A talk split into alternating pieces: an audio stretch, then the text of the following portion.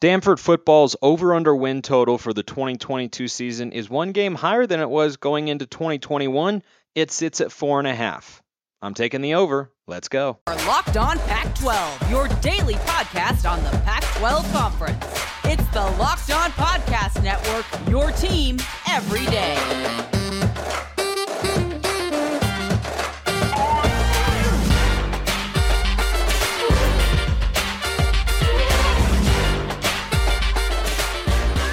Welcome, everybody, to another episode of Locked On Pac 12. I'm your host, Spencer McLaughlin, D1 play by play broadcaster. Thanks for making this your first listen or your first view of the day. Part of the Locked On Podcast Network, your number one source to stay up to date with the comp- Conference of Champions. Like, comment, subscribe wherever you are listening to or watching this show right now. I appreciate the hundreds of you out there who have done so already. We just hit 500 subscribers on the YouTube channel. Thank you so much for helping grow the show. Your likes, your comments, your subscriptions, wherever you're listening or watching, helps with the show tremendously. So thank all of you for doing that. Thanks for being a part of the show to talk about the Conference of Champions here. There's fans who, you know, listen to the show from uh, all, all different teams in the conference, really. I've heard from USC fans, from Oregon fans, from Colorado fans, Washington fans, Oregon State fans. I don't know why the accent sounded weird in terms of where I was emphasizing syllables on the Washington, but you get the points. Coming from all over the place, and that's exactly what uh, what the point of the show is. So thank all of you. Let's get to some over under win totals. We're to give each team the full run through and look at their schedule and just and just keep it rolling. We'll be doing one per episode for basically each of the next 12 episodes, except for when we have on uh, a guest like a, a, John Garcia who will be coming on later this week to talk about recruiting. Lots of recruiting news in the Pac 12, by the way. USC, Oregon, Washington, all looking really good on the trail at the moment. Arizona, not too shabby either. But we're starting with Stanford's over under uh, win prediction for 2022. Brought to you, of course, by our friends at Bet Online, big time sponsor of the show here at the Locked On Podcast Network. They have got Stanford's over under at four and a half. Now, going into 2021, it was three and a half, and they went three and nine, which just goes to show you, as always, Vegas knows.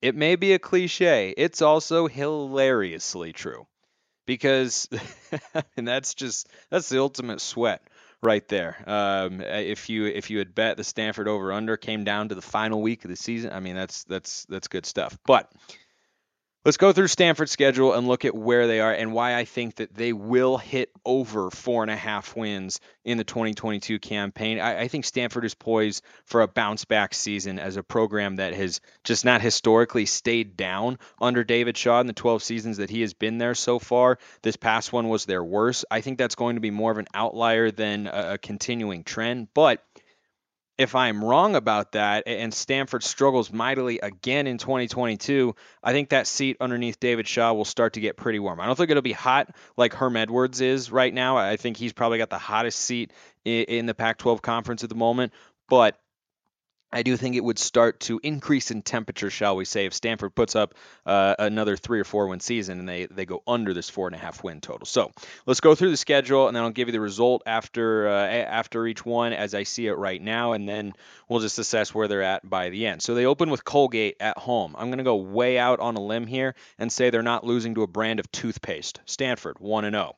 Week two, and Stanford is one of those Pac-12 schools. USC another that always have early conference games compared to everybody else, and because it, it's because they play Notre Dame, and I, I don't remember if Cal's uh, got that this year because I know they play Notre Dame as well. So when you have that on the schedule, and Stanford also plays BYU to round out the year, you just kind of have weird places for a conference slate. So you could see that as an advantage or a disadvantage. I think it's a mild disadvantage that you don't get as many non-conference games.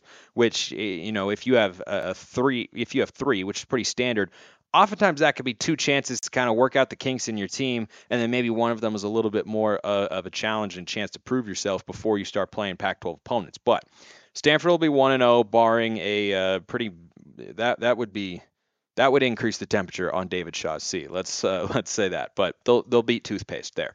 Then they're going to play USC. I think that's an early season tone setter for both programs because you have an opportunity. The Trojans open with Rice, so again, you're not going to lose to uh, a type of food that I had for dinner tonight. Like that's not a thing that Lincoln Riley is going to do in game one. I think they're favored by 30 plus points. Like it's it's it's going to be a blowout. So you'll have a couple of 1-0 teams there looking to you know kind of set the tone for their season, establish themselves as players in the Pac 12. USC, of course, trying to go beyond a Pac 12 championship, but in season one, that's where the goals are, are set at this point in time. In, in, the long run, of course, it will be college football playoff, New Year's Six bowls, and and such. But um, I, I think even in week two of year one under Lincoln Riley, they've brought in a lot of transfers. That's going to be the strength of their team. They, they'll need a couple of years to fully build up the recruiting base and have the sort of depth that you might need to get to the college football playoff, even playing in the Pac-12.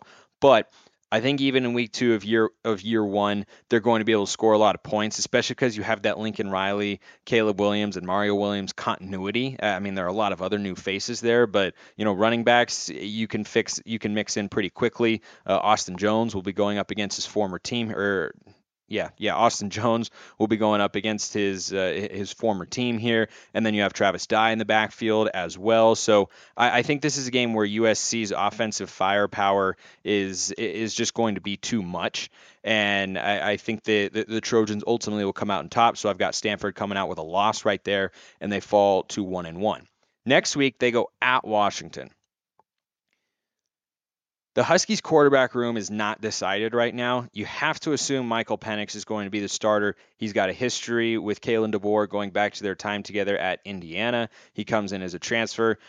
Leads you to believe he's going to be the guy. I, I can't imagine them putting Dylan Morris back there. Sam Huard has the highest ceiling of the, the, the bunch, the highest rated quarterback recruit in program history but he has been, you know, a little shaky in the early uh, the, the, early stages of his career. But we haven't seen a lot from him yet. But let's assume Penix is the starter. I think it's possible that that Tanner McKee in that game is going to be the best quarterback. And even though it's in Seattle, Washington's playing their fourth straight game at home to start the year. Their first two they should be able to win against Kent State and Portland State, but then they've got Michigan State. I think that's going to be a pretty tough game and Though I could definitely see Washington feeling like they need to get on a bounce back here and, get a win to kind of re jumpstart their season because they're probably going to start 2 0, and then on paper, that will look really good. But the, the first actual test of how they're going to be in year one with Kalen DeBoer is how they perform that Michigan State game. I don't expect them to win, but if it's a tight game, then I will shift my perception of Washington because going into this year, I'm, not very high in the Huskies. I don't think their roster can can hold up to win a high number of games. So I'm going to take Stanford in a close one there to go into Seattle to beat Washington, and so the Cardinal will then be two and one. Next week they go at Oregon.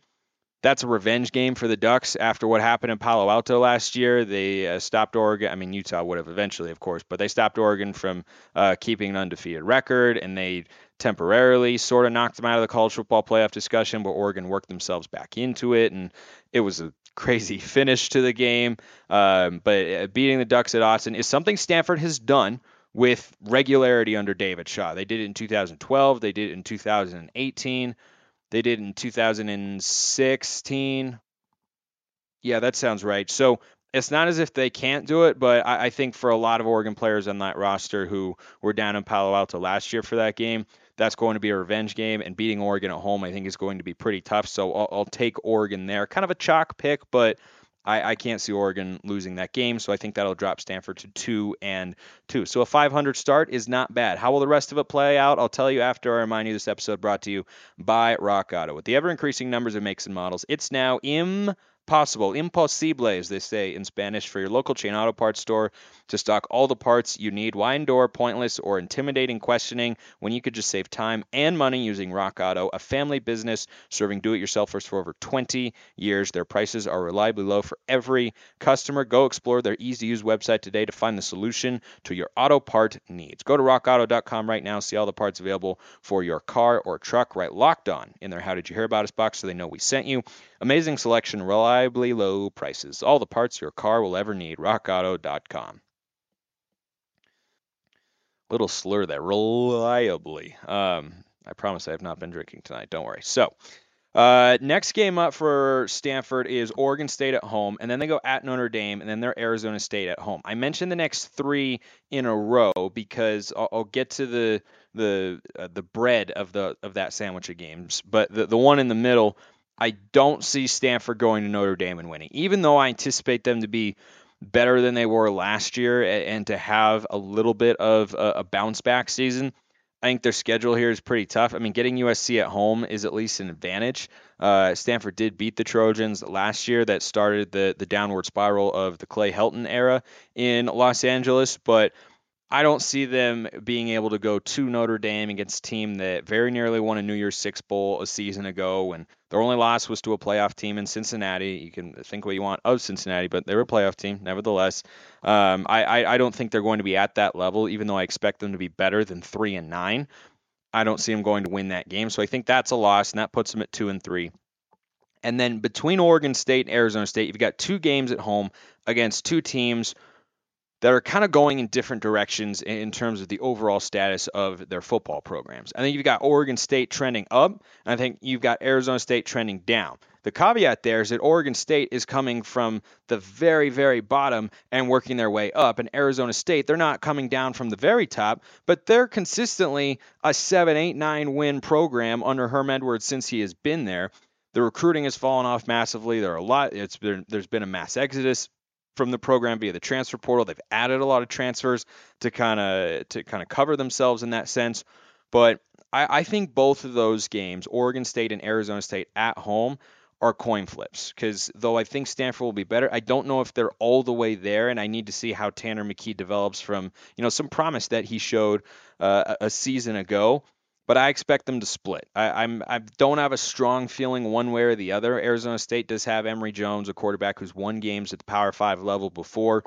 I don't have a huge, huge gut feeling about one where they. If I had to take a, if you if you want, if you really wanted me to pick, I'd say they beat Arizona State and they lose to Oregon State because I, I like the Beavs this year to be a seven, eight win team. I think that's one they could get done. But so Nevertheless, they're three and four. I, have got Stanford three and four through seven games. Then they go at UCLA, another team like USC, their LA counterpart, that have done a great job in the transfer portal. They've added a, a, lot of guys who are going to play right away. A lot of those players on the defensive side of the ball, a DB from Wyoming, the twin brothers from North Texas to play on, on the defensive end slots. Uh, they added a couple players from Oregon who were good looking recruits when they came out of high school, and Jalen Davies and uh, Jalen Jeffers as well. So I think UCLA's just got a, a, better overall roster there, even though Stanford's 2022 recruiting class was pretty darn good. Number 19th in the composite rating and 27th overall when you factor in the transfer portal, which Stanford can't really use at all because it's just not something that their program really allows for because they have strict academic standards and they're looking for a certain kind of guy that they tend to find at the high school ranks. And it, it, works for them, but I wonder if that's going to be a disadvantage going forward. Something I've uh, mentioned here on the show, but it will be uh, something to monitor in the coming years as well. So I'll, I'll, take DTR and Zach Charbonnet and the weapons that they've got and the transfers UCLA is bringing in to win that at home. It's not a huge home field advantage at the Rose Bowl for UCLA, but it, it's still easier to play in your home stadium than it is to travel. Even though it's not a particularly long trip, it, it, still plays a factor. And, you know, Vegas spread lines always indicate that, even if it's not known for having a, a ruckus crowd like a, a, Utah, Washington, or an Oregon or a USC when the Coliseum is packed. So I'll take UCLA there. Stanford drops. That game goes to three and five. Then they play Washington State. I think it's big to get Wazoo at home here. And the Cougars are an interesting team. I could see them taking a massive step back from last year, but I could also see them being right around where they were a season ago. I don't know about a huge leap forward. I think Cam Ward might need a, a year at the Power Five level to fully realize his potential as a quarterback. But overall, I like what Washington State did last year and what they could potentially do this year, but I don't see them taking a leap to being an 8 9 or maybe 10 win team um, I, I, could maybe see them winning eight, but I, I think they're going to be close to that that six seven range. And I, I, just I think it's big here to get Washington State from Stanford's perspective to get Washington State at home and Washington on the road. Even though Husky fans are going to give uh, UW a much bigger home field advantage than Cougar fans will up in Pullman, they can be rowdy. But if you're talking loudness of the two stadiums and just uh, overall venues that that cater more to a home team, Seattle is a, a, much stronger place in that respect than than Pullman is. But I, I think in that game against Washington State, it feels like a game where David Shaw is just going to find a way to win. They'll grind it out, and maybe it'll be a late stop or a late turnover or a late third or fourth down conversion that the offense picks up behind you know the, those big boys on the offensive line. I think Stanford slows this pace down, tries to limit the air raid attack with Cam Ward. And, and, by the way, Washington State has been known for that over the years, and they are going to have that sort of philosophy once again offensively. But you also have to factor in that they're a little bit more of a defensive team with Jake Dickert than than we're accustomed to. And though they, you know, are capable of scoring plenty of points, it's not a, a, a team anymore where they feel like they have to score 50 to win. They're, they're okay scoring 27 and winning the game, you know, 27 21.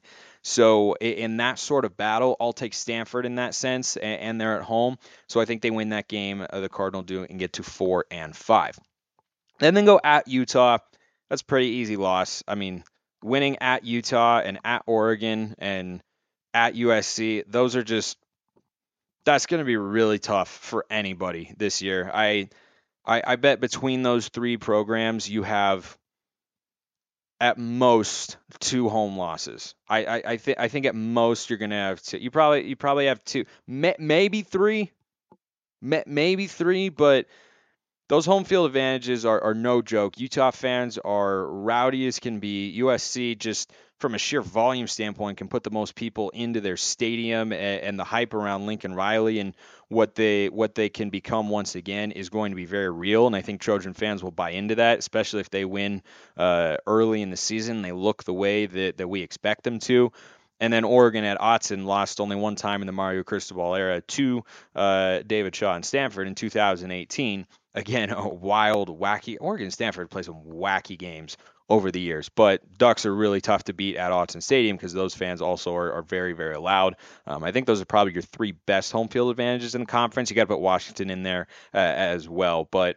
I think those three, it's it's tough to do. So I think Stanford goes at Utah and loses, and that drops them down to four and six. And, and by the on Utah, I think they're going to be quite good you can't be as dominant defensively when you lose players like Devin Lloyd and Nephi Sewell. And and Sewell, you know, has the, the name brand recognition with his uh, with his brothers, who you know, one of whom was a top ten pick, the other one was going to be a first round draft pick, and he's not quite on that level, but was still a really good college player. But you lose a guy like Devin Lloyd, your defense, even with the the Diabate transfer from Florida, who's going to slide in and most likely start, your defense is probably going to take at least a little bit of uh, a step back. So I expect Utah to be very good. And right now, hard to pick anybody else to win the conference, but do I expect them to be what they were at the end of last year when they were trouncing Oregon and very nearly beating Ohio State in the Rose Bowl?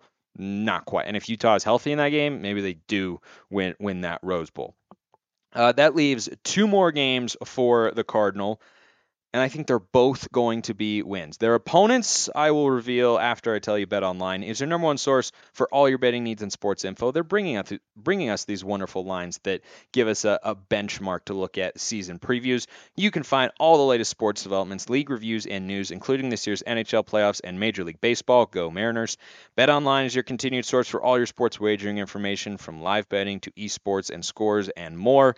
You can get all your sports scores, podcasts, and news this season. You can bet the MMA MMA, boxing, golf, whatever you want, head to the website today or use your mobile device to learn more about the trends in action. Bet online, where the game starts. The final two games for Stanford, sitting at four and six through 10 games.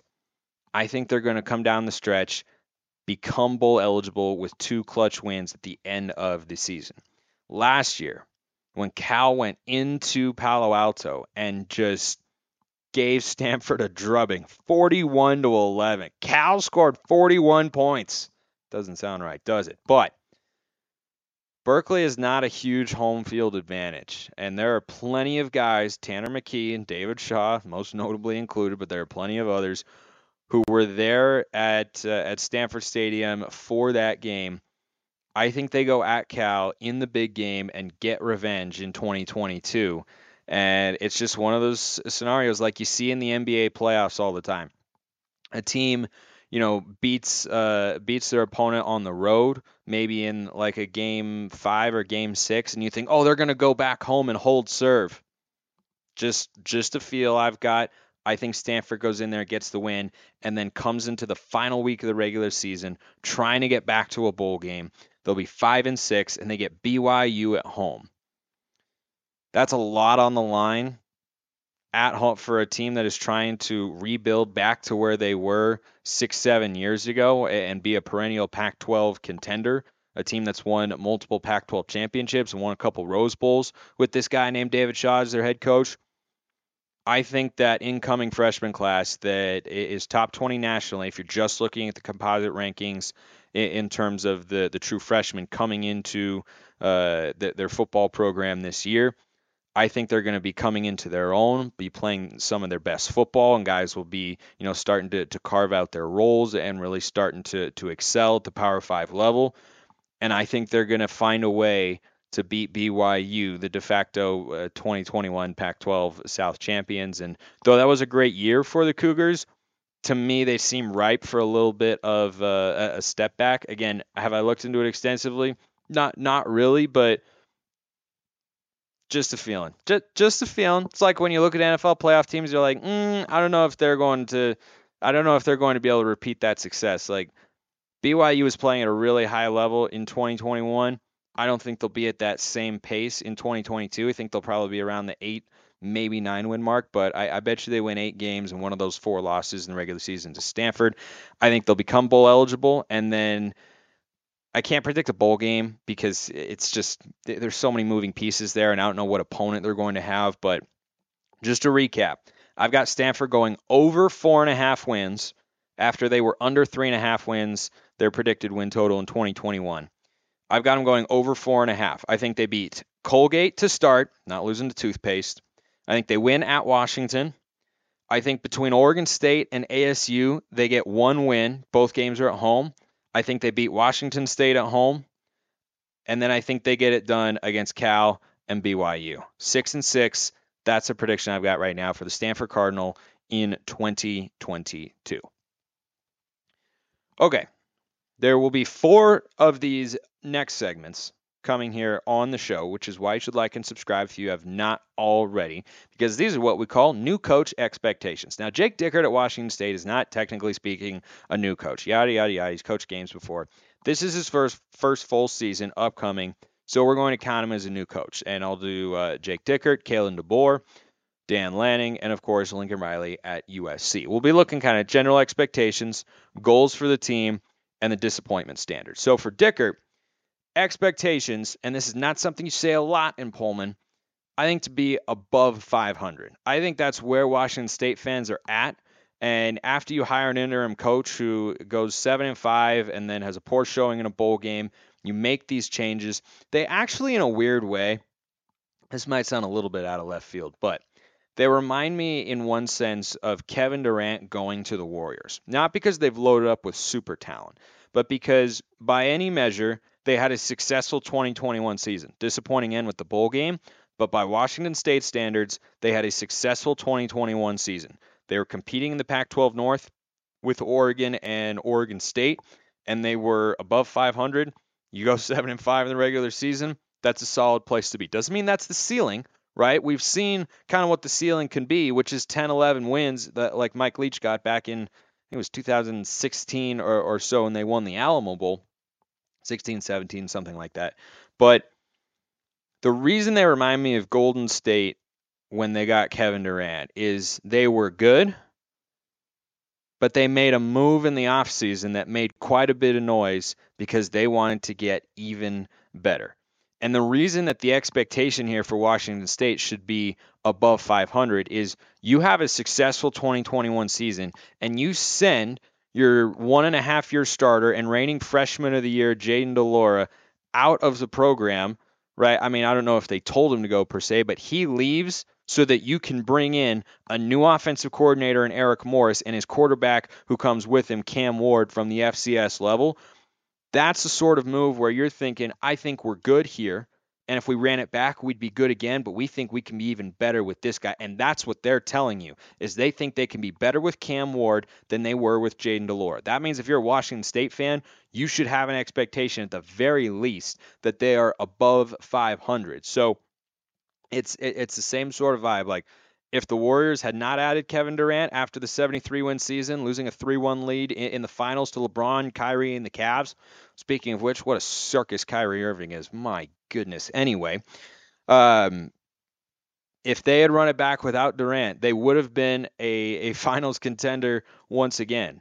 But they wanted to get even better. So if you're making that move as Washington State, um, I, I, think that that's that, that's a reasonable expectation. You got to be over 500. You know, keep playing sneaky, solid defense like they did a season ago. They should be two and one through their non-conference games. Uh, they've got Idaho out of the Big Sky, an FCS opponent, and Colorado State. They'll probably lose at Wisconsin, but if you're two and one going into Pac-12 play, that's a good place to be. Tough to open with Oregon, but if you can get Cam Ward acclimated to the FBS level and start putting up some points, and that defense does what it did a season ago, then Washington State once again should be a pretty good team. I think their goal, and again, this is not a requirement from an expectation standpoint, but a goal would be to surpass last year's win total. If you win eight games, including a bowl game, by the way, if you win eight games of Washington State, I think that's a really good goal to have because then you're showing year over year growth. And I, I think that uh, another goal that they should have is to beat Washington again. You're going to get them at home. And though I'm not as high on Washington as some of the betting markets are, or you know, maybe some of their fans might be, at the very least, we can all agree Washington is not at their peak because at their peak, they're a college football playoff caliber program. And they are most definitely not going to be that in year one under Kalen DeBoer. You just beat them badly in Seattle. You now have them at home in Pullman. I think those are the two biggest goals for Washington State. Get to eight or more wins, including the bowl game, and beat Washington at home. I think that's a, really strong opportunity there for Jake Dickert to be able to beat Washington his first two seasons as uh, the head coach for the Cougars. And then finally, here, the disappointment standard, you know, where we would look back and say that was a disappointing year for the Cougars. If you're under 500, I think that would be a little bit of a disappointment. I, I don't think five and seven because you're in Pullman at, at, Washington State. I don't think that's a disaster. But if you come out after you know calling yourself the interviewing head coach and, and making the the Cam Ward Eric Morris move, and you know having Jayden de Laura leave the program and there's some pretty reasonable expectations here, as I've been saying. If you come out and you win three or four games, that'd be a pretty big bummer for Cougar fans. And I mean, that just it wouldn't feel great. It wouldn't feel right, and it would feel like people would start to look around and go, "Wait, wait, sh- should we have hired Dickert? Was that was that the right was that the right move?" I don't anticipate that happening, but if it does, that would be the mood around the Washington State football program. So goals: win eight or more and and beat Washington. Disappointment standard if you're under 500, but expectations you got to be at 500 or better if you're Washington State, and I think you're moving in a good direction there. Thanks everybody for listening, and thank you again for helping get the show to 500 subscribers on YouTube. I will see you next time, and have a wonderful rest of your day.